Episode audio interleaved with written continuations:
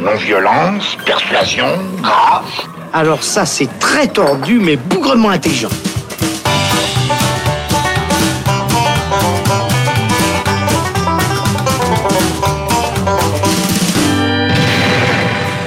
Bonjour à toutes et tous, merci de nous rejoindre si vous nous regardez sur Facebook et merci à ceux qui ont fait le déplacement, qui sont là. Euh, on est donc le Saloon, un podcast de cinéma. On est tous autour de la table pour faire une émission spéciale qui va durer environ deux petites heures, une émission de fin d'année où on va revenir sur les meilleurs films de l'année, sur les pires, faire un petit bilan. Et puis avant ça, euh, on va revenir sur trois films.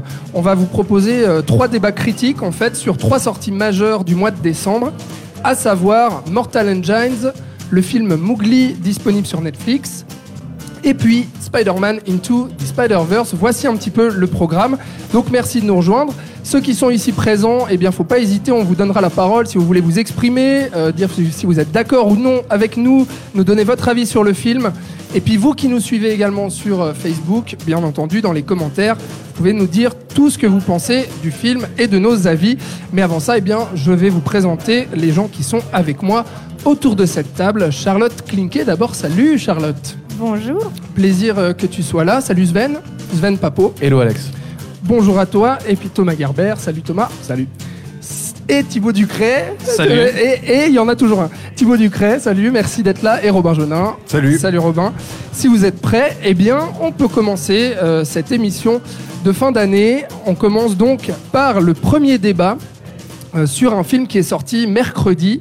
Il s'agit de Spider-Man Into the Spider-Verse. Ça s'appelle Spider-Man New Generation en version française. C'est réalisé par Peter Ramsey, Robert Perschietti Jr. et Rodney Rothman. Voilà. Euh, C'est donc un film d'animation qui rend un hommage direct à l'univers étendu de l'homme araignée et plus particulièrement à son support d'origine, à savoir les planches de comics Marvel. Vous le verrez, rarement les cases d'une BD n'avaient été aussi fidèlement représentées dans un film d'animation. Après avoir été incarné à l'écran par Tobey Maguire dans la trilogie de Sam Raimi, Andrew Garfield dans le diptyque de Mark Webb et plus récemment par le jeune Tom Holland au sein du Marvel Cinematic Universe, eh bien Peter Parker revient pour la première fois en numérique, mais s'il est bien présent à l'écran dans son costume bleu et rouge, c'est pas lui le héros du récit, non, mais le jeune Miles Morales. C'est un nouveau Spider-Man moitié afro, moitié latino qui est apparu dans les comics en 2011 et avec l'aide d'autres Spider venus de dimensions multiples, soit d'autres séries de comics, il va devoir résister à l'affreux Caïd. Le film est produit et scénarisé par le duo Phil Lord et Chris Miller, à qui l'on doit notamment La Grande Aventure Lego ou 21 et 22 Jump Street. Le film est réalisé par un trio de cinéastes, je l'ai dit, euh, dont Peter Ramsey, à qui l'on doit notamment Les Cinq Légendes. Voilà un petit peu pour euh, ce film, Spider-Man.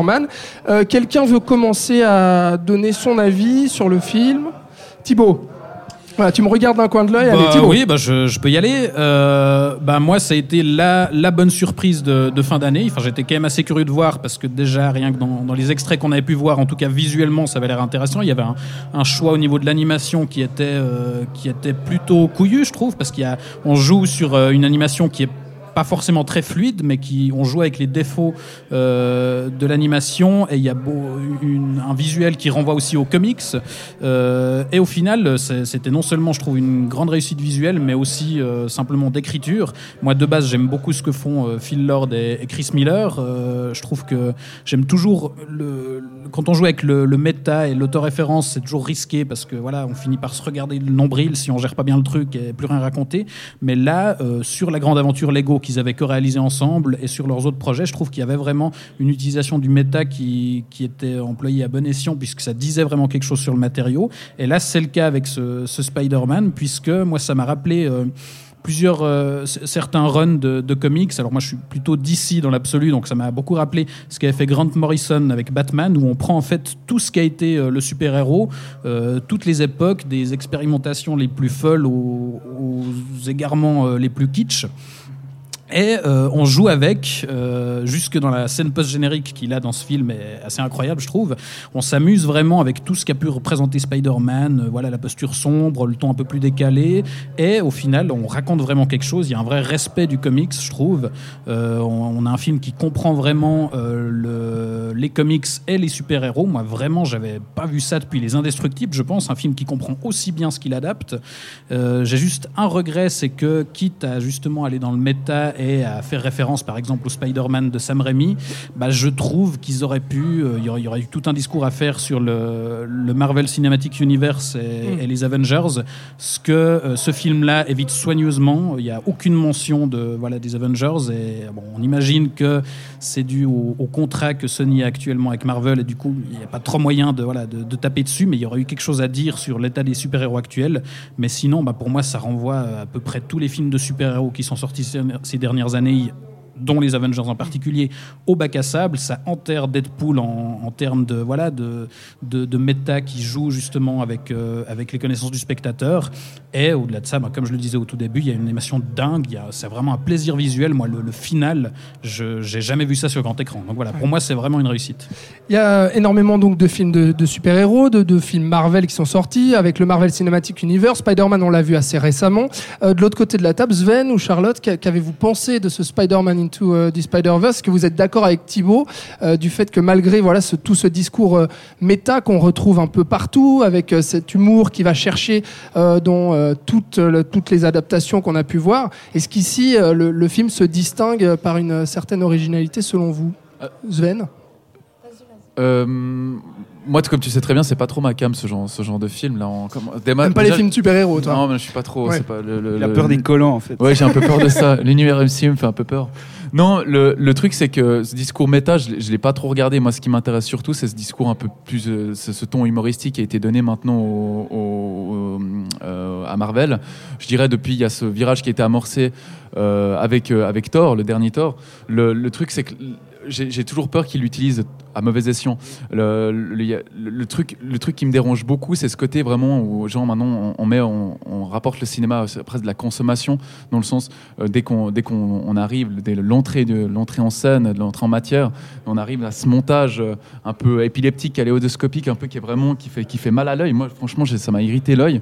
Ça, c'est quelque chose qui m'a beau- qui m'a beaucoup freiné. Maintenant, T'étais au troisième rang, Sven. aussi. j'étais au troisième rang. Ouais, ouais, derrière moi. J'étais au troisième rang et ça m'a pas du tout hérité. Le... Bah oui, mais maintenant, ce, que j'aime beaucoup, c'est que maintenant, aussi d'un point de vue ani- animation, avec Pixar, avec euh, les, studios Laika, qui sont peut-être les meilleurs studios en ce moment pour moi, l'animation arrive à un, point de non-retour. On arrive au même genre d'animation, et avec ce comic animé amené avec, ce- cette, équipe de trio de, de- réalisateurs, on arrive à un autre genre, à un nouveau souffle. Donc, il y, a- il y a vraiment un, un contexte très spécial, un contexte vraiment où euh, il y a un hommage qui était rendu qui me fait, qui me fait vraiment plaisir. Et le, tout ce qui est tout ce qui est le, mise en scène avec ce- ces, ces bulles un peu euh, BD, euh, c'est vraiment super intéressant. Le, le- le- le contexte des, des voix, le contexte temporel, cette faille un peu spatio-temporelle est vraiment bien foutu. On Mm. arrive à, un- à un côté vraiment nouveau pour, pour, pour Spider-Man. De tout ce que j'ai vu de Spider-Man, moi, je, je- je sens vraiment un, un vent rafraîchissant autour, de, autour du, du mythe Spider-Man. Mm. Un bon rafraîchissement, euh, Charlotte, tu, tu es d'accord aussi?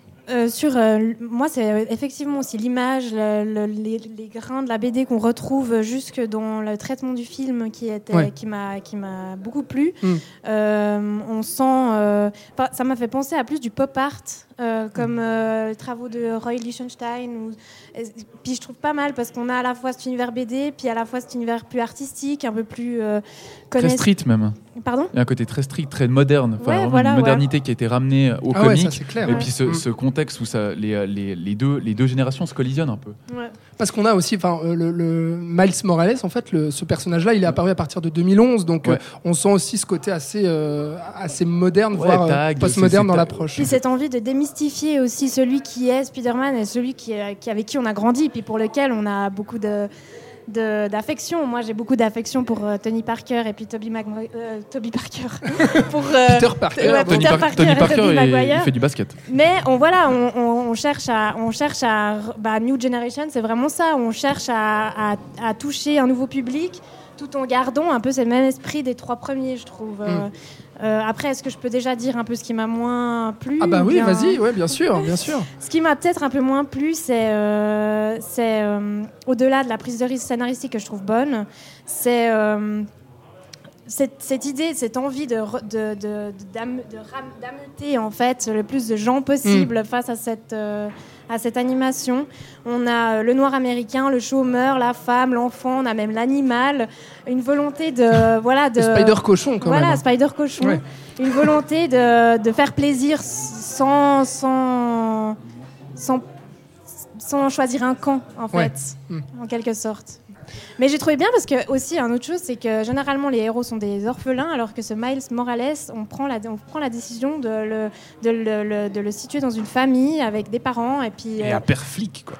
et un, Un père, père flic, flic. ouais. Voilà, je trouve ça change aussi euh, des héros orphelins euh, que- qu'on connaît euh, très très bien. Mais pourtant, on retrouve quand même dans ce personnage de Miles Morales le, le- mythe du super-héros et surtout le mythe de Spider-Man. Il y a encore une histoire familiale, une histoire d'héritage, de, transmission et puis euh, un rapport aussi avec, euh, avec un oncle. Euh, on n'en dévoilera pas plus, mais on retrouve tout ça dans, dans ce personnage, Thomas.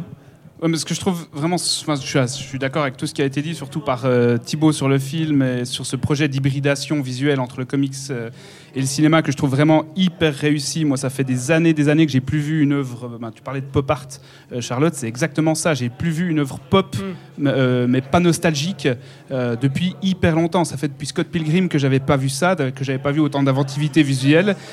Et ça m'a fait vraiment un bien fou de voir qu'on pouvait encore innover. Alors peut-être que visuellement on peut plus le faire quand on est sous, euh, sous l'égide de Kevin Feige qui, euh, qui a un peu la main mise sur le Marcel euh, cinéma- Mar- Marvel Cinematic Universe. Et ça prouve après Logan qui était aussi un film Marvel mais fait en dehors de l'écurie Disney et Kevin Feige que bah, voilà, il faut sortir de ce cadre-là pour vraiment proposer quelque chose de nouveau. Maintenant sur le personnage de Morales, ce que je trouve vraiment excellent dans le film, c'est la deuxième grande réussite après le choc visuel pour moi, c'est le fait que on raconte son- ses origines, c'est un récit d'origine, donc c'est un film qui permet d'introduire un nouveau Spider-Man, mais ça, on ne transforme pas ça en enjeu principal du film, c'est-à-dire qu'on ne nous fait pas miroiter une grande histoire d'origine, et c'est c'est pas, pas notre seul intérêt en fait quand on regarde le film. Et c'est pas l'histoire, c'est pas l'origine qui va faire l'histoire du film, mais c'est- l'histoire du film qui raconte plein d'autres choses, ben justement des relations familiales et Mm. puis une intrigue aussi qui pour elle-même vaut la peine, qui va faire l'origine de Miles Morales. Et moi, je me suis surpris à en fait oublier pendant le film qu'on était en train de me raconter la genèse d'un nouveau Spider-Man.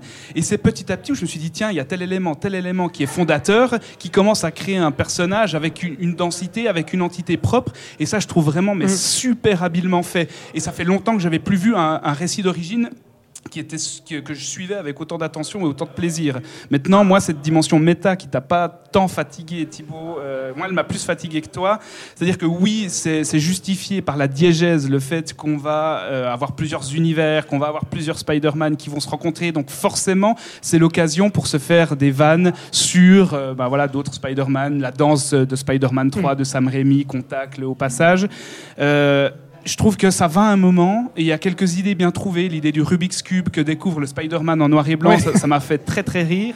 Mais au final, ça reste quand même un produit qui ressemble à de l'entre-soi. Et il y a cette dimension incestueuse que je reproche parfois aux productions super-héroïques qui étaient horripilantes. On se regarde le nombril en on fait. se c'est regarde ça. le nombril. Après, un film comme Deadpool que je conchis vraiment parce que les deux, je les trouve abominables. Conchi, quoi. Il- ouais, clairement. le deuxième, je l'ai vu dans l'avion, c'est de dire. D'accord. Et euh, le, le Deadpool se contentait de moquer en fait les autres univers super-héroïques et ne proposait absolument rien de nouveau et rien tout court. En fait, il y avait que ça, il y avait que du méta. Là, le méta, il est justifié par la diégèse. Donc j'ai une tolérance un peu plus grande. Euh, et puis surtout, bah, on propose autre chose. Il y a une, Ouais. Comme on le disait, il y a une vraie histoire autour de ce Miles Morales qui cartonne. Et il se moque pas aussi, c'est ça qui est aussi euh, très très positif pour moi dans ce film, c'est que c'est pas du, du méta qui va justement mettre en relief les codes et comme euh, voilà certains un film, certains films du Marvel C'est pas Cinematic cynique, Universe, ouais. c'est- pas cynique, c'est Ouais, pas euh, ah on connaît les codes, on n'est pas dupe, euh, machin, clin d'œil, euh, tout ça. C'est Ah, films vraiment du méta, c'est vraiment du méta qui raconte Mm. quelque chose et Il puis se moque quand même de la danse de Spider-Man 3. Ouais, Oui, c'est ce que ça. j'allais dire. ça. il, il se moque, ouais. Il se moque- il se moque quand même de- gentiment, Il se mais moque il se moque gentiment, mais il y a, moi, je- j'ai ressenti aucun, aucun, aucune condescendance, aucun mépris. Et au contraire, cette idée des multiplicités des Spider-Man aussi, pour moi, c'est vraiment une illustration de, de tout ce que permet le comics. On peut proposer plein de versions Mm. différentes, et, et c'est ça qui est intéressant. Ouais, c'est ça, avec euh, plusieurs Peter Parker aussi. Je ne sais pas si on, si on l'a mentionné, ça m'a peut-être échappé, mais euh, il y a même un, un Peter Parker un peu bedonnant euh, qui s'est retrouvé finalement à, à- suite à, à la mort de, de- de sa compagne euh, à boire des bières et à bouffer des pizzas. Non, ils sont juste pierre, séparés. ils sont juste séparés. On peut. Alex, euh, l'autre ne meurt pas. Ouais, si jamais. C'est ça. Non, je me tourne de l'autre côté. Euh, Sven, Charlotte, euh, est-ce que vous êtes d'accord avec ce qui, ce qui vient d'être dit? Euh, Est-ce que vous avez les, les mêmes limites avec le film que, que, que peut reprocher Thomas, avec ce, ce côté un, ton postmoderne qui m'emmerde en fait. Voilà. qu'on pour le retrouve un peu partout dans les films de super-héros Euh, Qu'est-ce que vous pensez de, de ça? Est-ce que pour vous ça, ça fonctionne tout le temps ou est-ce que ça, ça finit par vous agacer? Alors moi, toute la première partie, j'ai trouvé euh, très... Enfin, j'ai rejoint Thomas. Toute la première partie, j'ai trouvé super. Franchement, euh, justement, on a la redécouverte d'un héros. On, on ten- on tente de l'humaniser aussi, enfin de lui donner des sentiments, des émotions. euh. Alors, je dis pas que Tobey Maguire n'en avait pas, mais mais là, c'est autre chose. Aussi- on est aussi dans le corps d'un jeune adolescent. C'est pas la même. ch- Enfin, on, on nous propose quelque chose de novateur, je trouve. Euh, moi, c'est plus euh, durant un peu la scène de fin où là, ce- cet effet kaléidoscopique dont Ouais. on disait, dont faisait référence Sven, m'a un peu plus fatigué, ouais. Ouais. Enfin, ça- Moi, c'est la, limite que j'ai un petit peu avec, euh, avec le film, même si je, je rejoins un petit peu Thomas là-dessus, mais j'ai encore une autre petite réserve personnelle, c'est que je trouve que l'adaptation du comics, en fait, aussi littérale que ça, avec vraiment où on retrouve, on a l'impression de feuilleter euh, les planches d'un d'un comics, c'est hallucinant. Ils En vont jusqu'à reproduire les cases, Jusqu'à- les bandes, Ouais, la planche. les euh, onomatopées, Il y a les etc. onomatopées, Ouais, les phylactères, euh, c'est clair. Il y a tout, ça, mais la- du, du coup, moi, ça, Mais il n'y a ça- pas ça me que pose- ça. Non, Il y a non, un non, jeu, Mais, hein, mais fait du cinéma aussi, c'est pas, c'est exactement. pas Sin Non, non, mais City, je c'est suis- pas on décalque les, ca Ouais, les c'est pas, cases. c'est enfin, exactement, voilà. c'est pas du 1 est un 1 comme Sin City où le gros flemmard de Rodriguez ouvrait la BD puis la filmait. C'est Ouais. plutôt dans la veine de Edgar Wright avec Scott Pilgrim où il va se saisir du matériau comics pour Mhm. en proposer quelque chose de cinématographique. Non, mais c'est vrai Une qu'on joue, à- relecture, on joue avec. complète. On, on joue avec, j'aime beaucoup ça, mais je trouve que ça a une certaine limite au bout d'un moment quand c'est aussi littéral. Euh, je trouve que ça, ça- ça- ça finit par fatiguer en fait. Euh, honnêtement, moi, même si j'ai beaucoup apprécié le film, j'ai fini par sortir de la salle. En est- enfin, c'était un peu éprouvant quoi, euh, en termes visuels au bout d'un moment, avec tous ces décalages, ces flous, ces, ces- ces- ces Ça- couleurs, etc. Ce que je te disais, le Toi- montage, ouais. le montage graphique, le montage graphique, le, le travail graphique est beau. Il y, a, il y a un gros travail ce comic animé, mais le début, je suis désolé, moi j'ai dû enlever mes lunettes. hein. C'est toujours hyper lisible. Ah, Oui, c'est une, le- leçon de lisibilité. Ne- non. Bah, je pense qu'il faut quand même se Ah, faire un petit peu au parti pris parce que le, voilà, le choix d'animation est assez perturbant au début, je trouve quand même. Ah, c'est sûr. Parce a- que ça Mais- change de ces mais si personnages tu- rondouillards qu'on Évi- a dans tous évidemment, les Pixar mais a dans le tous les flou en arrière-plan et le voilà, il y a, je pense qu'il faut s'y mais faire, mais une fois qu'on s'y est fait, justifié, effectivement, il y a- c'est brillant. Il y, a quelque- Ouais. il y a une vitre, il y a, il y a quelque chose, Ouais. ça, ça- ça surprend, mais c'est logique en Complètement. fait. Ouais. Mhm. Ouais. Par contre, la fin, euh, que, que vous parliez comme kaléidoscopique, pour moi, elle écrase euh, cette daube de Strange. Doctor Strange qui était censé permettre euh, une grande folie visuelle Ouais. qui arrivait pas du tout. Là, la Mm. fin, c'est vraiment un délire. En termes d'action, c'est assez fou, quoi. Et puis on a aussi ce personnage du, du, du caïd, et puis je terminerai avec ça, qui est- dont on n'a pas trop parlé, mais qui, qui est un, un antagoniste assez fort. Déjà, c'est un personnage mythique de l'univers de Spider-Man. Et puis là, je trouve qu'il existe aussi pour une raison par rapport à tous ces films du MCU qu'on peut voir, où on retrouve les mêmes. Là, euh, Et il, c'est- est- il existe, quoi. Et son plan pour euh, son plan machiavélique est justifié par des émotions. Ouais, Donc- tout à fait. Voilà pour euh, Spider-Man Into euh, the Spider-Verse. Je sais pas si euh, dans la salle à Mix Image, il y en a qui ont vu le film, qui ont envie de voir le film, euh, qui souhaiteraient réagir. En tout cas, n'hésitez pas. C'est le moment où vous pouvez nous poser aussi une, une question de votre choix sur le film. C'est est-ce qu'on a été clair ou pas? En tout cas, sur Facebook, on nous demande par exemple qu'est-ce que c'est. c'est- bah voilà, on reste dans les super-héros. Qu'est-ce que c'est cette affreuse poupée jaune et rouge qui est devant la caméra? Eh bien, c'est un Iron Man. Voilà. Sinon, on nous dit aussi euh, qu'il est, qu'il est bon de voir que certains ont bon goût. Merci Eric. Merci Eric, exactement. Euh, donc voilà, Spider-Man Into the Spider-Verse qui est en salle depuis le 12 décembre. Et je crois que c'est un conseil euh, général, hein, même si... C'est euh, le film de super-héros de l'année. quoi. On parle, ouais, c'est ça. Non, mais c'est vrai. Enfin non. Ouais, je, sais, ce que tu vas dire. Non, mais on en parlera dans la deuxième partie de cette émission quand on abordera euh, les tops. Mais effectivement, euh, même si euh, quand on parle comme ça pendant longtemps sur un film, au bout d'un moment, on commence à y trouver des limites et puis à pousser le vice assez loin. Vous aurez compris que globalement, c'est un conseil général. Je vous propose donc qu'on passe tout de suite à notre euh, deuxième débat, euh, qui donc euh, parlera de Mortal Engines, qui est donc le blockbuster fantastique de cette fin d'année, qui cristallisait beaucoup d'espoir et pour cause. Souvenez-vous, il y a quelques mois, on pouvait voir des premières images très alléchantes d'un univers dystopique, futuriste, puisqu'on se situe après l'an 3000, et puis avec un design steampunk assez réjouissant. On voyait des villes mouvantes dans l'urgence de se déplacer, et on a encore plus frissonné, j'imagine que vous aussi, quand on a vu le nom de Peter Jackson, à qui l'on doit les trilogies du Seigneur des Anneaux et du Hobbit, crédité en tant que producteur et scénariste de ce Mortal Engines. Voire même dans certaines bandes annonces de créateur du Seigneur des Anneaux. Créateur hein, du. Seigneur des Anneaux, exactement. Mais ce qu'il faut bah savoir, oui. c'est que Peter Jackson, euh, ça fait très longtemps qu'il veut en fait adapter le roman SF de Philip Reeve, euh, qui porte le même nom, Mortal Engines. Mais si à la base Jackson devait s'occuper de tout le bazar, bah, il a fini par confier la réalisation à Christian Rivers. Le nom ne vous dit peut-être rien, mais en fait c'est l'un de ses plus fidèles compagnons de route, puisqu'il était d'abord son storyboarder, puis ensuite responsable des effets spéciaux de la plupart de ses films. Ici, Christian Rivers signe sa première réalisation. Alors Mortal Engine, ça parle de quoi? Eh bien, ça se centre dans un Londres post-apocalyptique ravagé après un holocauste nucléaire où l'on va suivre la rébellion de Esther Shaw. C'est une jeune femme venue des Outlands qui est prête à en découdre avec Thaddeus Valentine. C'est un vilain politicien avide de pouvoir qui est prêt à détruire le monde, voilà, plein dans le mille, et c'est incarné par Hugo Weaving. Voilà un petit peu pour euh, le décor de, de ce Mortal Engines, qui est donc dans les salles depuis le 12 décembre. Euh, Est-ce que quelqu'un veut commencer? Robin, on t'a pas encore entendu. Robin, Mortal Engines.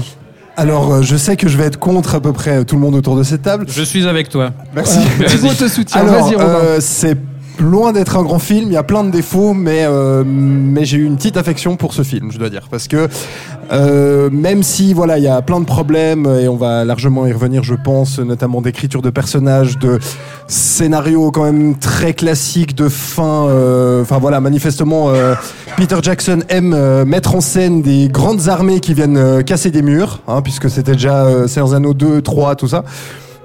Et euh, bah voilà, c'est c'est vrai que c'est une histoire assez classique, des personnages euh, assez peu euh, développés, on va dire, mais je sais pas pourquoi l'univers m'a embarqué euh, avec ce côté très steampunk où on entre directement dans cette euh, euh, cette ville de Londres qui, qui, qui bouge. D'ailleurs, je crois qu'il faut le dire aussi quand même. On va voir si euh, certains sont d'accord. La scène d'ouverture, quand même, Oui. c'est badass. Donc la scène d'ouverture, la, la scène d'ouverture, donc euh, on, on suit, euh, c'est c'est une c'est c'est une petite ville mouvante qui est suivie, euh, qui est coursée par euh, Londres gigantesque derrière, qui veut essayer de la, de la récupérer, de l'engloutir. Bah, bah, bah, Tout à ouais. fait. Et euh, donc le, le- le film commence, le, le film commence très bien. Il y a un univers installé qui, qui, qui marche assez bien, je trouve. Et puis surtout, il y a quelque chose qu'on retrouve, c'est la patte de Peter Jackson, c'est-à-dire ces plans euh, qui, qui parleront à tout euh, geek dans l'âme. Voilà, la première fois que tu découvres Foncombe avec ce grand plan, euh, bah ça claque. Et puis là, il y a deux trois scènes où tu te dis, euh, ouais, ok, c'est cool. Et euh, des, des plans d'ambiance, des plans larges où tu te dis, ok, Peter Jackson a quand même un truc en termes au moins artistiques. Mm. Mais après, comme je dis, je pense que les autres vont plus taper sur le film que moi. Il y a, il y a malheureusement des défauts, les scènes de baston notamment, qui sont juste illisibles au possible. Donc je suis tout à fait conscient que le film n'est pas excellent, mais, Mais mais T'as envie de le défendre. mais j'ai passé un bon moment quand même. Et puis je suis rentré dans, je suis rentré dans le film, dans l'univers, et puis ça m'a, ça m'a porté sur le film. Bon, qui va contredire Robin autour de cette table Moi, je vais, je vais pas le contredire, mais Ah. en fait, j'ai eu la même euh, impression. Je me suis dit, tiens, euh, mis à part qu'on tombe assez vite dans des clichés hein, dans, ce, dans ce film, je me suis dit, tiens, j'ai de l'affection, je ressens de l'affection. Pourquoi? Vraiment. Oui, moi je me demande aussi. Et, Pourquoi? et en fait, et en fait, j'ai, je me suis rendu compte que c'était un. J'ai pas envie de crier au plagiat, hein, Ouais. mais c'est presque une copie de Star Wars. Mais oui. Mais Mais complètement. tellement. Mais oui. Tellement. C'est- T'as t'as, euh, les différentes villes qui font référence euh, également aux planètes. On a la fille qui possède la clé, la fille qui possède les plans. Mhm. On a euh, la, la nana qui est accompagnée par un acolyte qui a le don du savoir, mais Mhm. qui débute dans l'aventure un peu comme Luc, quoi. Le but, c'est de détruire la ville, l'étoile noire, donc la République, hein, et euh, qui menace de, dé- de détruire une cité paisible qui ressemble étrangement à Naboo. Non mais sincèrement, c'est hallucinant. La destruction, elle est presque identique, mis à part la- le, on a une- le désamorcement de la bombe. Alors je suis désolée, je spoil, mais parce que ma recherche va tellement loin. C'est que même, même jusqu'à la fin, non, mais quoi. c'est ça, mais c'est ça. C'est Le désamorcement de la bombe. Alors ok, qui rappelle plus euh, Spider-Man New Generation où il faut mettre une clé USB pour Ouais. désamorcer. Tu te voilà. D'ailleurs, euh, quand il nous montre la destruction de la ville euh, actuelle, on a l'impression que c'est Spider-Man euh, Homecoming qui a, pas fait son job et du coup, ben, la bombe a explosé, le rayon violet là, a explosé puis a détruit tout le monde. Et euh, on a euh, l'engin volant qui doit euh, entrer dans, dans la ville et donc viser le cœur pour la détruire, mais c'est exactement la même chose. Et on Et a le, puis, le twist on de l'Empire contre-attaque. Hugo Weaving Spoiler qui... Non mais attends. Après 3 Non, mais minutes, tu suis- le grilles, le spoiler. Non mais Ouais, je suis désolée, mais on a même Hugo Weaving qui, qui, qui, qui fuit dans une petite capsule, comme Dark Vador. Et puis, on a même le Je suis ton père. Mais ça, c'était tellement gros qu'on a juste filmé des yeux comme ça, un peu, pour qu'on comprenne. Mais alors, c'est drôle parce que sur le Je suis ton père, Thibaut dit spoiler. Thomas vient de dire, ouais, on le comprend au Non, bout de mais 3 c'est- minutes. C'est bah qu'en fait, moi, je pensais même pas que c'était un enjeu dramatique, en fait, ce truc. Moi, pour moi, c'était clair, oui, quoi. Pour moi, c'était clair dès le départ, euh, c'était son ouais, père, C'est quoi. clair, ça se voit, enfin, ça se Ouais. voit tout de suite. ouais. Enfin bon. Donc désolé pour les spoilers, mais c'est peut-être pour ça aussi, Robin. Tu vois, est-ce que tu aimes Star Wars Mais oui. En fait, faut dire, est-ce que Bah, vous aimez Star Wars peu. Oui, et bah vous allez aimer Mortal Engine. Si vous aimez Ah pas Star non, Wars, non, non, non, non, non, non. C'est l'épisode 4 et 5, j'adore, mais alors On n'a pas envie de revoir la même chose, mais. euh, Non, mais à en part ça, c'est presque, c'est presque hallucinant. Comme dès le moment où tu as capté, enfin en tout cas moi, dès le moment où j'ai capté ça, ce- ce- cette, cette clé de lecture, Ouais. j'étais plus du tout surprise à aucun moment, quoi. Il C'est y le avait rien de surprenant. Sven, Écoute, c'est comme maintenant là. Il m'a fatigué ce film. Il m'a, fat- fatigué. Si on te fatigue autant que le film, salut. hein. Pardon? On te fatigue autant que ce Non, film. non, non, pas du tout. Pas du tout. Non, ça veut dire non, que non, t'es fatigué, non, la semaine. Non, Charlotte, elle sait pourquoi je suis fatigué. non, mais elle, euh, dans le sens, pas, pas eu. je me suis mal exprimé. Voilà, voilà. On ne pas savoir. Dans le sens, dans le qui sens- a invité Sven déjà Je me non, suis. non, attendez, je me suis mal exprimé. Mais à culpa. Euh, non, non, j'ai pas pu beaucoup dormir cette nuit. Bref. Euh, non, alors vas-y, Mortal Engines. Désolé, désolé. On y va, Mortal Engines. Non, en fait, moi, ce qui, ce qui- ce qui m'a fait rire, c'est que j'ai tout de suite pris un peu euh, ce Londres comme un peu une Union européenne euh, roulante. Ouais. Ça m'a fait beaucoup rire, cette sorte d'Union européenne revisitée euh, 2000 ans plus tard, en 3100, avec un Brexit euh, remasterisé, avec, avec un divergent de croisé, avec une, une mise en scène qui est, qui, est assez, qui est assez dégueulasse, pour être sincère. Moi, je la trouve Ouais. vraiment, je la trouve vraiment ratée. Très illisible par la moment aussi, hein. Exactement. Et après, la surprise de ce Londres, qui est, qui est, mal, qui est mal approfondie, en quelque sorte, la ville est magnifique. Ce concept de ville euh, mouvante, en quelque sorte, sur des, sur des por- perchés sur des grandes chenilles, etc. Ouais. Je trouve ça super intéressant. Pourquoi ne pas faire entrechoquer d'autres villes? Non, alors Londres, Londres, c'est- la seule ville qui est, qui est comme ça. Et moi, je trouve que ce concept n'est pas utilisé, il n'est pas approfondi.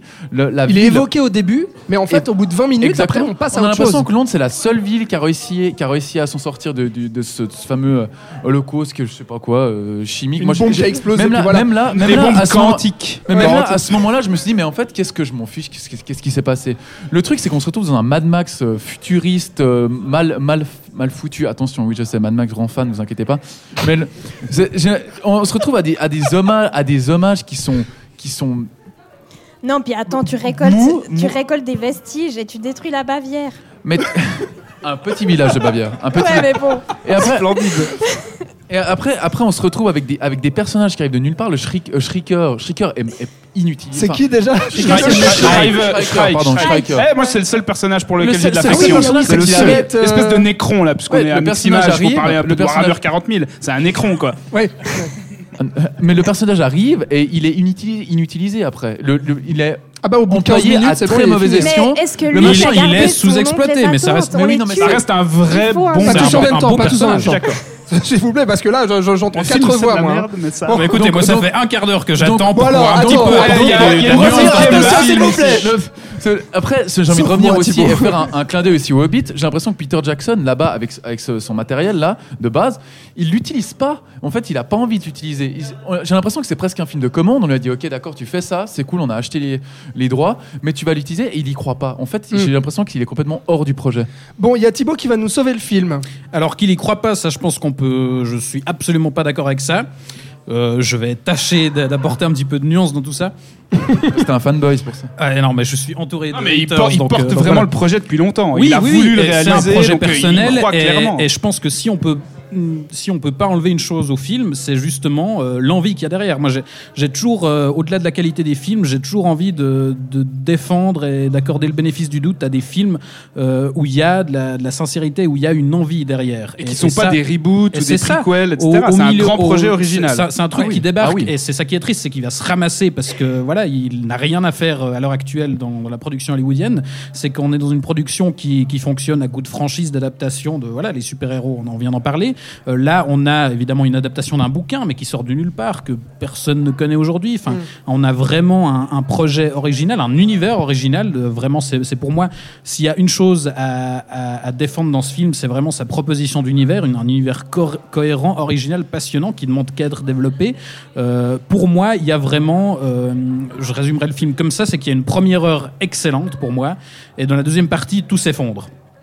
Et malheureusement, on se souvient toujours de la fin, mais j'ai quand même envie de défendre et de mettre en avant ce début. C'est que on parlait de Star Wars, euh, évidemment qu'on pense euh, beaucoup à Star Wars, mais bon, déjà de base, Star Wars utilise des archétypes et des schémas codifiés, et tout ce qu'on veut. Donc forcément, il y a un milliard de films qui renvoient à Star Wars. Là, effectivement, il y a pas mal de choses. Non, mais là, il y a sont- même le trio. Évidemment, et, et- et le- C'est plus que Il y a du Campbell. pilote, y a oui, oui, non, bien sûr. Et il y a ce euh, fameux la twist princesse. qui est effectivement très très mal amené du Je suis ton père. Euh, mais au-delà de ça, euh, qui, qui- non, mais quitte à renvoyer à Star Wars, moi, il y a une mise en place que je trouve, évidemment que c'est pas au niveau, mais qui m'a presque rappelé le- la mise en place de, du, du premier Star Wars. Où Ouais. justement, Oui, on est mais aussi alors- dans l'action avec une scène de poursuite où là, on suit justement ce qui se passe euh, dans ces deux villes qu'on poursuit. On suit euh, plusieurs personnages en parallèle, euh, notamment des personnages qui travaillent dans un musée où on conserve un peu les vestiges de l'humanité, dont euh, les mignons qui sont devenus euh, un peu. Mais, les- mais à quoi sert ce musée, sincèrement? À quoi, à quoi ça, sert ça- sert à poser le ça background. à je- permet, non, non, ça, permet justement de que- comprendre ce qui s'est passé, comment on en est arrivé à, ce- à cet univers post-apocalyptique. aucunement le concept de la ville, la ville mouvante comme ça. Mais il bien sûr. pas. Évidemment, il juste avec le musée. jamais. Avec le musée. Non, non, non, mais c'est a tout l'enjeu de cette première scène. Et, et par la suite, justement, on a ces deux héros qui vont parcourir un peu l'univers et passer de ville en ville. On, a, on Mm. passe dans un marché d'esclaves, on passe dans un- une espèce de, de, de, de petite maison mouvante euh, qui, qui capture des gens. Enfin, et on comprend euh, au fil de l'aventure un peu différentes facettes de l'univers. Et je trouve très bien construit de cette façon. Il y a un très beau personnage qui est Shrike qu'on a évoqué, qui est Ouais. malheureusement un peu sous-exploité, mais Ah, ça aussi, ouais. on, on voit pas dans beaucoup de films un une proposition comme ça.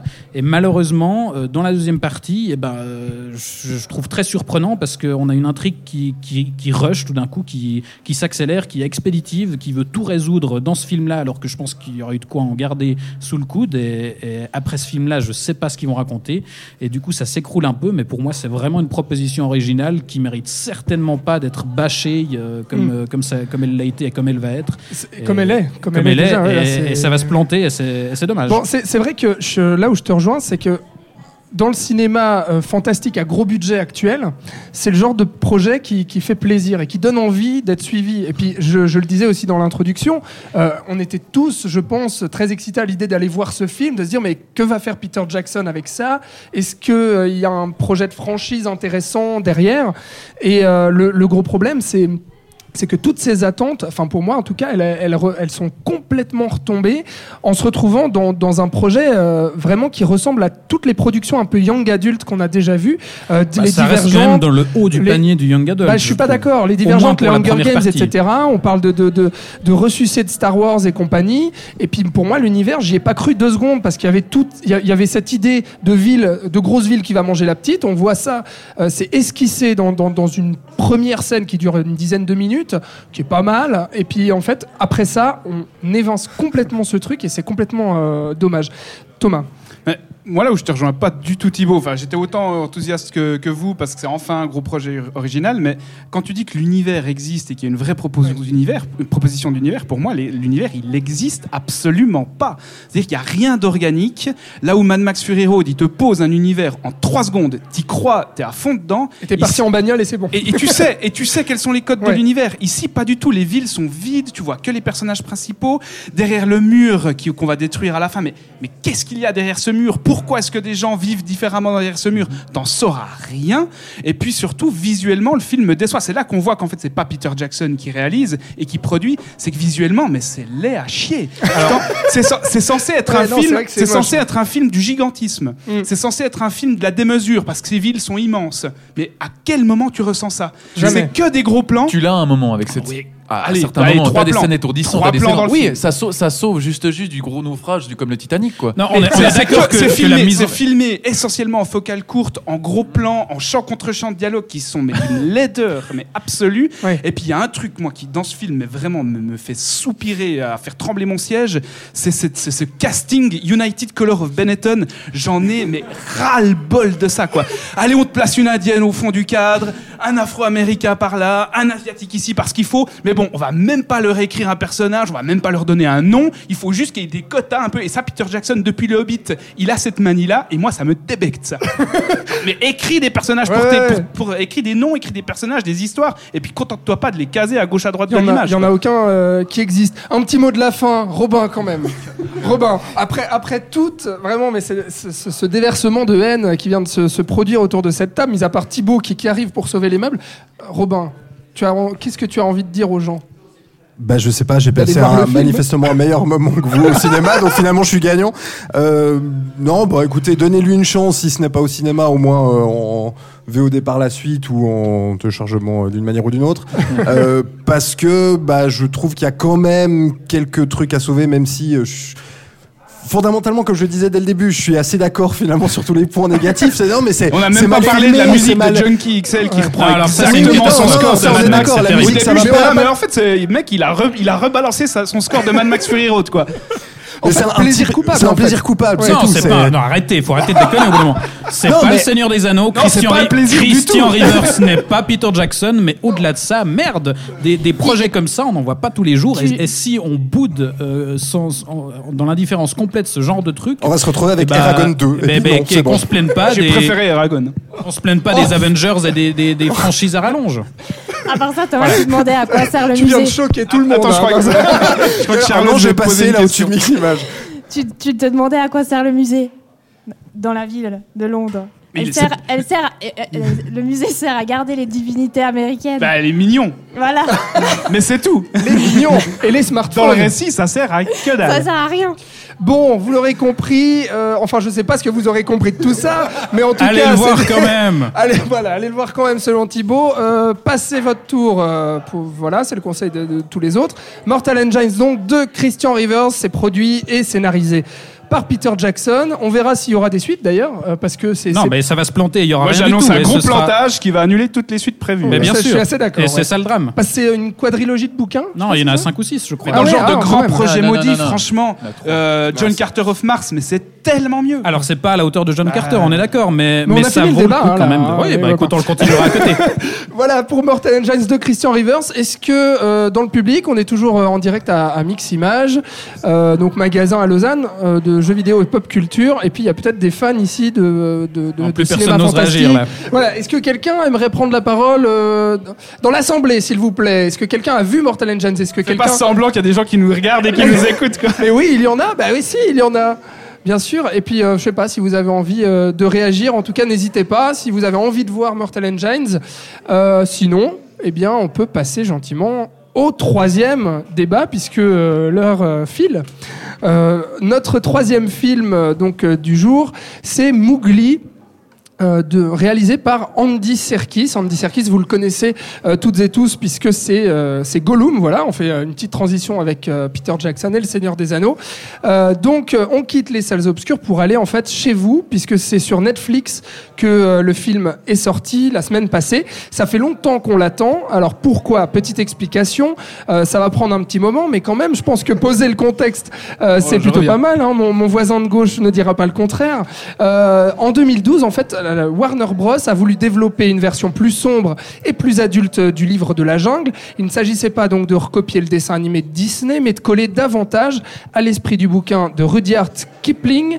Après une multitude de noms de réalisateurs évoqués, eh bien c'est Andy Serkis qui a été euh, choisi, euh, puisque notamment il maîtrisait l'art euh, de la technique de la motion capture, Euh, et donc lui il commence à travailler sur le film en 2014. Sauf que voilà, euh, Disney a flairé le truc depuis un moment, et puis sans que ça pourrait bien compromettre son projet d'adaptation en prise de vue réelle du livre de la jungle, Mickey embauche donc John Favreau, et vous connaissez la suite. Le film sortira en 2016. Vous l'avez peut-être vu, le livre de la jungle en prise de vue réelle, soit du coup bien avant en fait qu'Andy Serkis termine son Mowgli, euh, qui nécessite beaucoup de temps de post-production pour euh, la motion capture. Le film, il était initialement prévu pour fin 2017. Il a été finalement repoussé d'une année. Bah, vous pouvez comprendre, la Warner avait peur de l'échec commercial en sortant trop rapproché du Disney. La production aura eu tellement peur que finalement, en fait, Mowgli sera racheté par Netflix. C'était cet été pour finalement le sortir de manière un peu camouflée le 7 décembre. Je sais même pas euh, si euh, vous avez entendu parler en fait de la sortie de ce film, mais nous, on a envie d'en parler. Non, mais parce que euh, honnêtement, Il y a de la c'est- pub, c'est il y a de la passé, pub partout à la télé. hein. c'est vrai? Ouais. Bon, bah, moi j'ai l'impression que c'est passé un, un peu euh, inaperçu. Et puis donc on a quand même au casting euh, des voix, donc puisque ce sont de, de vrais acteurs qui interprètent euh, Bagheera, euh, par exemple c'est Christian Bale, Baloo c'est Andy C'est pas que Serkis. leur voix, c'est leur gueule aussi. Oui, oui, leur Oui, voix, leur gueule, pardon, oui, justement. exactement. Exactement, c'est donc les, les vrais acteurs qui interprètent tous ces animaux. Kate Blanchett sera K et Khan, ce sera Benedict Cumberbatch. Voilà, Thibaut, qu'est-ce que tu veux dire sur Mowgli Je commence ce coup-ci. Bah vas-y. Euh, bah, je veux dire que je l'attendais beaucoup parce que j'étais très curieux de voir ce que Andy Serkis pourrait faire euh, en tant que réalisateur avec la performance capture, puisque bah, c'est devenu un petit peu depuis Gollum, ensuite il a fait la planète des singes et, et King Kong et, tout ça, c'est devenu vraiment l'ambassadeur, merci, de, de la performance capture. Et du coup, j'étais curieux de savoir en tant que spécialiste de cette technique ce qu'il pourrait faire avec ça, d'autant que c'est un projet assez personnel pour lui parce que voilà, enfin, le, roman en tant que tel le, touche beaucoup et il y avait une, euh, voilà, une thématique euh, qu'il voulait mettre en avant, c'était celle de, la différence de, vraiment prendre Mowgli comme euh, un outsider, puisque c'est quelque chose qui lui parle beaucoup en tant que, que fils à la fois de Britannique et, et d'Irakien. Et là, pour le coup, on a justement une adaptation euh, avec un vrai récit centré sur la construction d'identité de Mowgli, qui est ni un homme ni un animal. Et, et dans cette version-là, ce qui, ce qui est intéressant déjà, c'est qu'on a une vraie partie où Mowgli se, se confronte au monde des humains. Et on a globalement une adaptation bah, plus fidèle au roman, comme tu l'as dit, et du coup beaucoup plus, plus âpre, plus dur. Les, les animaux sont clairement moins sympas, même euh, Balou. Hein. On n'est pas dans un film spécialement y a- pour enfants. Il n'y a, pas de chanson, et, et ça, c'est fidèle au bouquin. Dans, dans le bouquin, enfin, euh, le- le- ça, bon, ça, ça chante pas évidemment, mais euh, Balou, c'est pas, euh, il en faut peu pour être heureux. Enfin, c'est vraiment, c'est un, un espèce de mentor euh, assez, assez, euh, qui hésite pas à foutre des baffes, quoi. Et, et pour le coup, c'était assez risqué puisque bah, pour une adaptation ciné, avoir des animaux parlants, euh, c'est plus sûr de faire une petite aventure familiale avec des chansons. Mais là, pour le coup, je trouve que le, temps, le ton plus adulte, entre guillemets, bah, ça marche vraiment. Il y a un récit vraiment prenant. Et pour le coup, aussi, les, le parti pris de- d'avoir des animaux plus, euh, plus anthropomorphiques, donc avec des, des expressions faciales beaucoup plus marquées. Euh, évidemment, justement, contrairement au Disney, c'est pas juste des animaux animés que les, les acteurs vont doubler. C'est, comme on l'a dit, euh, leurs expressions faciales qui sont capturées. Il y a même leurs mouvements. Et donc, il y a, ça apporte une âme supplémentaire. C'est un peu perturbant au début, je trouve, que que d'avoir un balou qui est beaucoup plus marqué au niveau du visage. Mais, mais au final, je trouve des que. vraies mimiques. euh, aussi. Ouais, avec des vraies mimiques qui, qui, qui flirtent vers, vers l'humain, quoi. Mais c'est ça qui est intéressant et au final, ça marche, je trouve. Et au milieu de ça, on a un acteur, euh, un véritable acteur qui incarne Mowgli et qui est pour le coup vraiment bluffant, je trouve. Contrairement à, au, L'endive. euh, contrairement au pauvre gamin qui était juste pas dirigé dans la version de John Favreau, là, on a un vrai personnage.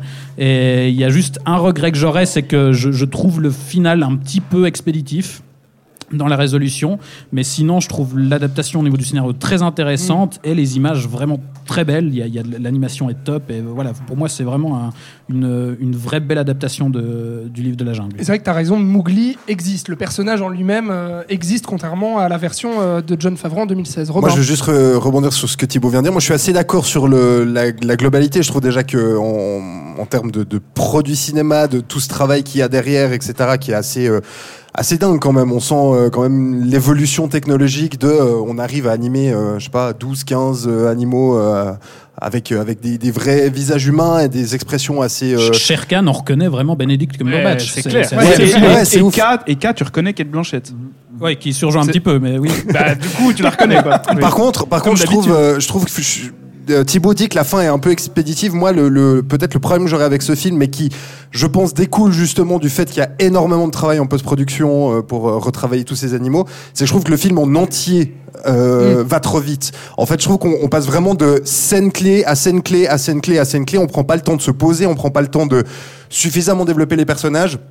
Ce qui fait que tu as l'impression que tu cours tout le temps derrière euh, la, la trame et euh, Le film dure 1h40. voilà, c'est ça, c'est très expéditif et je trouve qu'on aurait peut-être gagné et perdu de l'argent du coup, à se poser un petit peu plus, à voir peut-être les personnages un peu plus exister, et puis à, à, je sais pas, le- leurs relations ou comme ça. Certaines sont assez euh, assez vite passées. Celle entre Mowgli et Baloo, par exemple. par exemple, ouais, qui, qui, qui va assez vite, quoi. On, on- on comprend les enjeux, on comprend la- les relations qu'ils ont en- entre eux, mais ça aurait peut-être mérité un tout petit peu plus, d'autant que la Réa est pas, pour un- pas du coup le premier film d'Andy Serkis, puisqu'il en a sorti un, un deuxième entre deux, C'est entre ça.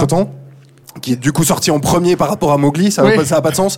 Euh, bah finalement, il s'en sort plutôt bien aussi en termes de, de mise en scène. Enfin, c'est pas c'est pas incroyable, mais pour un premier film, il s'en sort euh, il s'en sort bien. Oui, puis je pense qu'il a des choses à dire aussi en tant que metteur en scène, et puis un point de vue. Et, euh, Et tu on- sens que ça c'est une histoire qui le touche. Enfin, tu Exactement. sens que ça le tu, ça tu- le marque. tu le sens vraiment impliqué dans le film et puis tu il- voilà il choisit vraiment un angle euh, sur sur la, la quête identitaire en fait de, de, de Mowgli c'est ça qui habite tout le film à ma droite Charlotte Sven qui a envie de, de, de réagir à ce qui vient d'être dit Bah, le, le récit initiatique, le- la quête identitaire, elle est, intér- elle est intéressante. Maintenant, euh, je vous demande pourquoi encore une année d'adaptation de, du, du- de la jungle. C'est la première du, fi- du, du livre, quoi. Pff, Ouais, mais bon, ok, d'accord, c'est la plus, la, la- la plus fidèle. est-ce que tu aurais dit la même chose si ce film était sorti avant le live action de 2016 Alors, celui de John Favreau, j'ai trouvé nul. Donc, je suis désolé, j'ai trouvé nul. Au Ça, moins, je- l'intérêt de celui-là, c'est qu'il ça, appro- je il trouve apporte beaucoup une mieux. autre lecture. Oui, il y a avec une- des une scènes lecture plus beaucoup plus dures, avec tragique, des, des- beaucoup des- plus- il y a- il y, a du sang, enfin la, la scène où Shere Khan. mais euh, on va Oui, laisser et, Sven, surtout, euh, et surtout, oui, exactement. La, la relecture plus dramati- dramatique et tragique est plus intéressante et plus prenante. Moi, je préfère dès que c'est un peu plus dramatique. Donc, le- après, ce que j'aime beaucoup plus, c'est le, le personnage. Pas c'est les chansons, toi. Non, j'aime pas. Non, heureusement qu'il n'y a plus de musique. Débarrasser de cette musique, ça fait du bien. Par contre, euh, bref. Et euh, en fait, Allez, la, le- la, la, la chanson des singes, elle est cool, quoi. et donc Sven va au bout de ton idée Oh, tiens, une parenthèse, on parle d'une chanson de singe. Cette fameuse, cette fameuse séquence où il se fait attraper par les, par les singes et Shere Khan, ça m'a fait penser à la, la planète des singes. C'est un clin meilleure scène du film Non, alors pour moi, la meilleure scène du film, c'est la, la scène avec K, euh, qui est très bien jouée par Kate Blanchett. et le serpent est énorme Eh oui, il est super stylé. Et là, on remarque qu'en fait, c'est un allié, c'est pas un rival.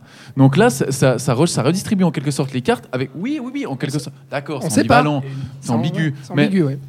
Mais, le, truc, c'est que le, travail, le travail sur l'identité entre la jungle, la loi de la jungle, et les, cartes sont redistribuées, par les hommes. Oui, les hommes, on est, la pire espèce qui, existe sur cette terre.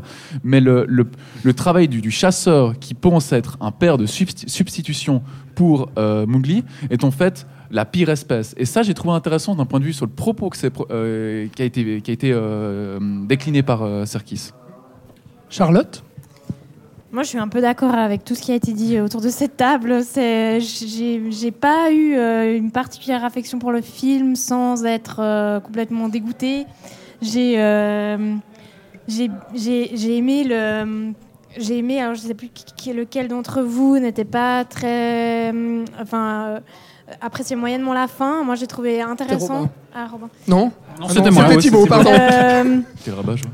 euh, de, de- de réussir, mais ça rejoint à ce que, tu, ce que tu dis toi, de réussir à mêler les deux mondes et puis euh, pas à, à- à- à- à mettre des gens dans des cases, à cloisonner, mais au contraire à ouvrir et puis à accepter qu'on peut être euh, mi-homme, mi-animaux et ça pose pas de problème. Alors que même dans la version dessin animé de Walt Disney, bah, c'était, c'était- voilà, le, le Mowgli part, et bah, il part pour toujours, il ne reviendra jamais. Donc euh, réussir à faire cette, euh, à créer cette cohésion et puis euh, à travailler aussi cette, euh, cette, euh, cette, euh, cette harmonie entre homme et jungle, tout, Mhm. tout, tout, tout en acceptant que euh, tout n'est pas bon d'un côté, comme tu l'as dit, ou de l'autre. euh, Mhm. C'est euh, le, le travail sur les origines, sur la fin. Pour moi, la fin, c'est ce qu'il y a de mieux dans le film. C'est le- avec cer- certaines séquences. Euh, Il y a le- ce travail sur les origines. On, on- il découvre des nouvelles origines, les siennes, ses propres origines, les origines humaines. Ouais. Mais en quelque sorte, il ne se retrouve pas avec ses propres origines, mais il se retrouve avec ses origines qui en quelque sorte, ne peuvent pas marcher avec sa propre espèce. Mais il se retrouve Ils se sont loups, c'est ça. se sont loups, mais il ne l'est pas. Et donc, il se retrouve dans un entre-deux où il se dit Ok, je dois travailler et je dois me montrer, euh, je dois m'élever au-dessus de la meute, la jungle, la meute humaine, pour pouvoir régner sur la jungle. Et ça, le propos là de Serkis, je dois avouer que c'est pas mal du tout. Bah, dans, ce, dans cette veine-là aussi, euh, le, jeu d'acteur du garçon qui arrive dans ce village et qui ne connaît pas la langue, qui ne connaît pas les mœurs, qui connaît rien, qui a en tête uniquement euh, la loi de la jungle, justement, qui parle avec les animaux, mais on se rend compte qu'en fait, avec euh, les, les êtres humains, c'est absolument pas acquis et c'est normal. J'ai trouvé euh, particulièrement bien interprété. On a vraiment euh, le, le regard du, du nouveau-né dans ce garçon de, de 10 ans, quoi. Enfin, c'est. Ce qui, est, ce qui est assez dingue, en fait, c'est que si on compare avec le film de 2016, j'ai l'impression que celui-là raconte vraiment quelque chose. Moi, je me souviens plus de ce que me racontait le film de 2016. Bah, pas si grand-chose. c'était- Bah, le- Voilà, pas grand-chose si c'était un, un calque, en fait, Le- du dessin animé pour euh, les chansons, etc. Le film de 2016, en gros, c'était une démo technique. Moi, j'ai trouvé ça splendide Ah ouais, super visuellement. beau, ouais. C'était, ça m'avait halluciné Mais même, je trouve que la direction artistique n'a mais- pas le dixième de ce qu'il y a On est- chez la version on est de- de d'accord, techniquement- c'est lisse. Techniquement, C'est- le film techniquement, était bluffant. Et en fait, c'est le film qui va lancer les grandes adaptations live de Disney. Et maintenant, d'ailleurs, Favreau va réaliser Le Roi Lion. Et les bandes annonces annoncent euh, du plan pour plan, car- carrément. Et là, ce que j'aime bien dans le film de Serkis, c'est qu'il y a beaucoup plus de personnalité, il y a beaucoup plus d'âme, il y a beaucoup plus d'humanité. Et on va toujours plus loin dans la dans le photoréalisme de l'animation et je trouve qu'en fait il y a rien qui va remplacer la gueule d'un acteur et là Bagheera Christian Bale en Bagheera ou euh, Cumberbatch en Shere Khan ça c'est la turbo classe quoi moi vraiment je trouve que Christian Jolie expression. tu, hein. tu vois, tu- tu- Christian Bale, je trouve que c'est un, excellent rôle. Il, il Ah ouais. apporte une complexité chez Bagheera, mi-bestial, mi-empathique, humain. Enfin, je trouve ça vraiment il, a- excellent. et il, a, il a une voix euh, qui, qui, qui enveloppe, enfin, qui, qui Ah est ouais, très ouais. Moi, j'ai mystérieuse. toujours adoré la voix de Christian Bale, Mhm. toujours, hein, que ce soit dit. Et toujours aussi celle de Cumberbatch, même si là, euh, on est plus nombreux à adorer sa Blanchett, quand voix. même. Ouais, ça va. Ah là Maintenant, là. euh, je, je rejoins vraiment Robin sur. Moi, j'aime beaucoup le film, vraiment. Ouais. Euh, mais il y a un défaut, c'est la rapidité et c'est le montage, je trouve. Mhm. C'est-à-dire que on saute effectivement d'une scène utile à l'autre, et parfois j'ai l'impression qu'il y a des raccords qui où il manque vraiment quelque chose. Quand on passe de l'antre des singes avec K qui sauve Mowgli. On- Alors on se dit bon bah il va être sous l'emprise de K pendant un moment et en fait plan suivant, il est déjà avec Bagheera et Balou, et on est là, mais quelle est la transition? Et Il me semble vraiment que soit on a charcuté le film, soit il me manque quelque chose. Ce que je trouve dommage, mais c'est clair que euh, moi, c'est un film qui me fait plaisir. J'adore cet univers-là, et visuellement, je trouve ça splendide, et en plus, les personnages sont bien écrits. Enfin, vous avez tout dit, euh, je vous rejoins. Ouais, le, le motion capture est magnifique, ouais. ça, ça franchement. Un dernier mot sur euh, Mowgli, quelqu'un? Non? Si ce n'est que. en plus, vous pouvez le regarder depuis chez vous, donc euh, bon. Ah, moi, j'aurais- bien aimé voir ça en salle. Oui, alors Ouais, clairement, aussi, ça, Parce que clairement. bon, Roma, là, qui sort maintenant sur Netflix aujourd'hui, qui est aussi Mhm. magnifique visuellement, lui a bénéficié d'une sortie salle réduite. Mais Mowgli, c'est c'est aussi un film qui est pensé pour le cinéma. Enfin, c'est Mhm. du scope, quoi. Ouais. C'est tourné en scope, Mhm. et j'aimerais bien voir sur un, ça sur un écran digne de ce nom. Moi, j'ai j'ai peur, en fait, pour, pour rebondir sur ce que disait Sven. euh, le premier truc que Sven a dit, c'est bon, euh, pff, pourquoi une nouvelle adaptation de- du livre de la jungle? C'est la première. Non, non, mais bien sûr. Mais je veux dire, le, le, ressent- le ressenti qu'on peut avoir. Moi, j'ai peur, en fait, que ce film se. Et j'imagine que c'est pour ça qu'ils l'ont mis sur euh, Netflix au lieu de, de le mettre sur. euh, Enfin, Ah, au, lieu fait- de le sortir au cinéma, Ils se sont fait dépasser par. euh, Ils se sont Disney fait dépasser par. Disney parce que le projet était trop long à, à- à aboutir, c'est juste. Mais du coup, j'ai peur en fait que, que, que les gens se disent mais pourquoi je vais regarder ça? On a déjà vu le livre de la jungle il y a deux ans. Mais c'est c'est pour ça qu'il faut bien insister sur le fait que c'est pas la même lecture du truc. D'ailleurs, C'est pour, pour ça que le film a changé de titre au moins trois Ouais, fois. ouais, bien Ouais. sûr. Mais c'est c'est aussi pour ça, il y a, y a, le propos est plus sombre, il y a des scènes, euh, alors sans que ce soit non plus le, le film c'est euh, gore à souhait, mais il y a Bah, des, il y a le, des le moment scènes. où euh, Bagheera s'en prend un Mowgli. Ouais, Ouais, oui, oui, bien oui, sûr. un gamin, euh, il quand- fait. quand- il fait, euh, Quand Sherkan, euh, Sherkan va se, se nettoyer la gueule parce qu'il vient manifestement de bouffer Ah, quelque oui, chose et Là, qu'il y a voilà le- la meilleure scène du film. Bah voilà, Oui, c'est avec juste, le, où, où, en fait euh, Mowgli est, est sous l'eau euh, parce qu'il Ah, voit qu'est-ce euh, qu'elle est belle Shere Ah, Khan voilà, qui arrive. Ça, c'est une scène. Shere alors Khan voilà, a- Là, il a, il y a 50 fois plus de talent dans cette seule C'est- scène que bah chez oui. tout John Favreau. quoi. Non, mais c'est vraiment magnifique. Non, mais c'est C'est clair. ça, c'est ça pour- pourquoi, euh, pourquoi Warner Bros a eu peur de la sortie en salle, c'est que c'est un film qui ne s'adresse pas aux enfants. Oui, et avec Aussi, le passé du livre de la jungle, de- on peut on peut se méprendre. Mais là, ouais, c'est rien que cette scène où Shere Khan vient se se laver la gueule, il y a le sang qui coule dans l'eau, et puis il y a Mowgli qui est dessous, euh, qui, se cache sous l'eau. euh. Ouais, Ouais. non, c'est vachement. bien. Donc il y a beaucoup de cinéma dans euh, Mowgli d'Andy qui est donc euh, sur Netflix si vous avez Netflix depuis le 7 décembre. Euh, je voulais savoir si dans la salle à Mix il y a des gens qui veulent euh, réagir, nous poser une question sur toute cette thématique. Bah, à la fois peut-être vous avez vu le film chez vous ou bien sur cette thématique de, de, Netflix de vous dire bon est-ce que vous, avez, plus envie de voir ce film là sur Netflix ou peut-être en salle. Mais c'est vrai que c'est un, c'est c'est dommage. Je crois que Charlotte voulait dire quelque chose encore. Charlotte. Non, c'était sur. euh, vous parliez de la, de la noirceur aussi qui existe dans Mowgli, et puis de cette scène de Shere Khan. On a aussi euh, le destin du petit louveteau euh, albinos. Enfin, je veux dire, c'est pas. euh, Ce plan, il est terrible. Ah, il je est pense. terrible, alors ouais. vraiment, puis- attention. Et puis, ouais, c'est ça, hein, déconseiller moins de, De- de, de 10 ce- ans. 50, 12, ouais. 10 ans, quoi. C'est. Enfin. C'est là où c'est toi qui disais, euh, voilà, c'est aussi peut-être pour ça qu'ils n'ont pas. euh, Enfin, c'est difficile, c'est que ça a été euh, toujours conçu comme un film tout public, alors que celui-ci n'en est pas un. Ouais, non, ce, ouais, ce plan, effectivement. Bon, on en révélera, on en révélera pas plus, mais c'est vrai que maintenant que tu le dis, je me remémore ça. Merci euh, à tous en tout cas euh, d'avoir euh, débattu sur ce Mowgli. Donc vous l'aurez compris, on, vous, on vous conseille de le voir. En tout cas, il y a personne qui, qui a trouvé que ce film n'était pas recommandable. Donc Finalement, c'est un peu comme Mortal Engines. Il faut ouais, le voir. Exactement. On arrive. Pour le croire. Merci, euh, merci Thomas, merci Thibaut, merci Robin, merci Charlotte, merci Sven pour euh, cette première partie. Ouais, un rapide tour de table quand même. hein. Euh, pour euh, donc cette première partie de l'émission euh, qui touche gentiment à sa fin. Donc on a débattu de Spider-Man Into the Spider-Verse, de Mortal Engines et de Mowgli. Vous retrouverez si, si vous nous rejoignez maintenant sur sur Facebook Live par exemple et que vous avez manqué les deux ou les trois pre- premiers débats, eh bien sachez que vous retrouverez bientôt sur toutes les plateformes de streaming ces épisodes euh, de manière individuelle. Voilà.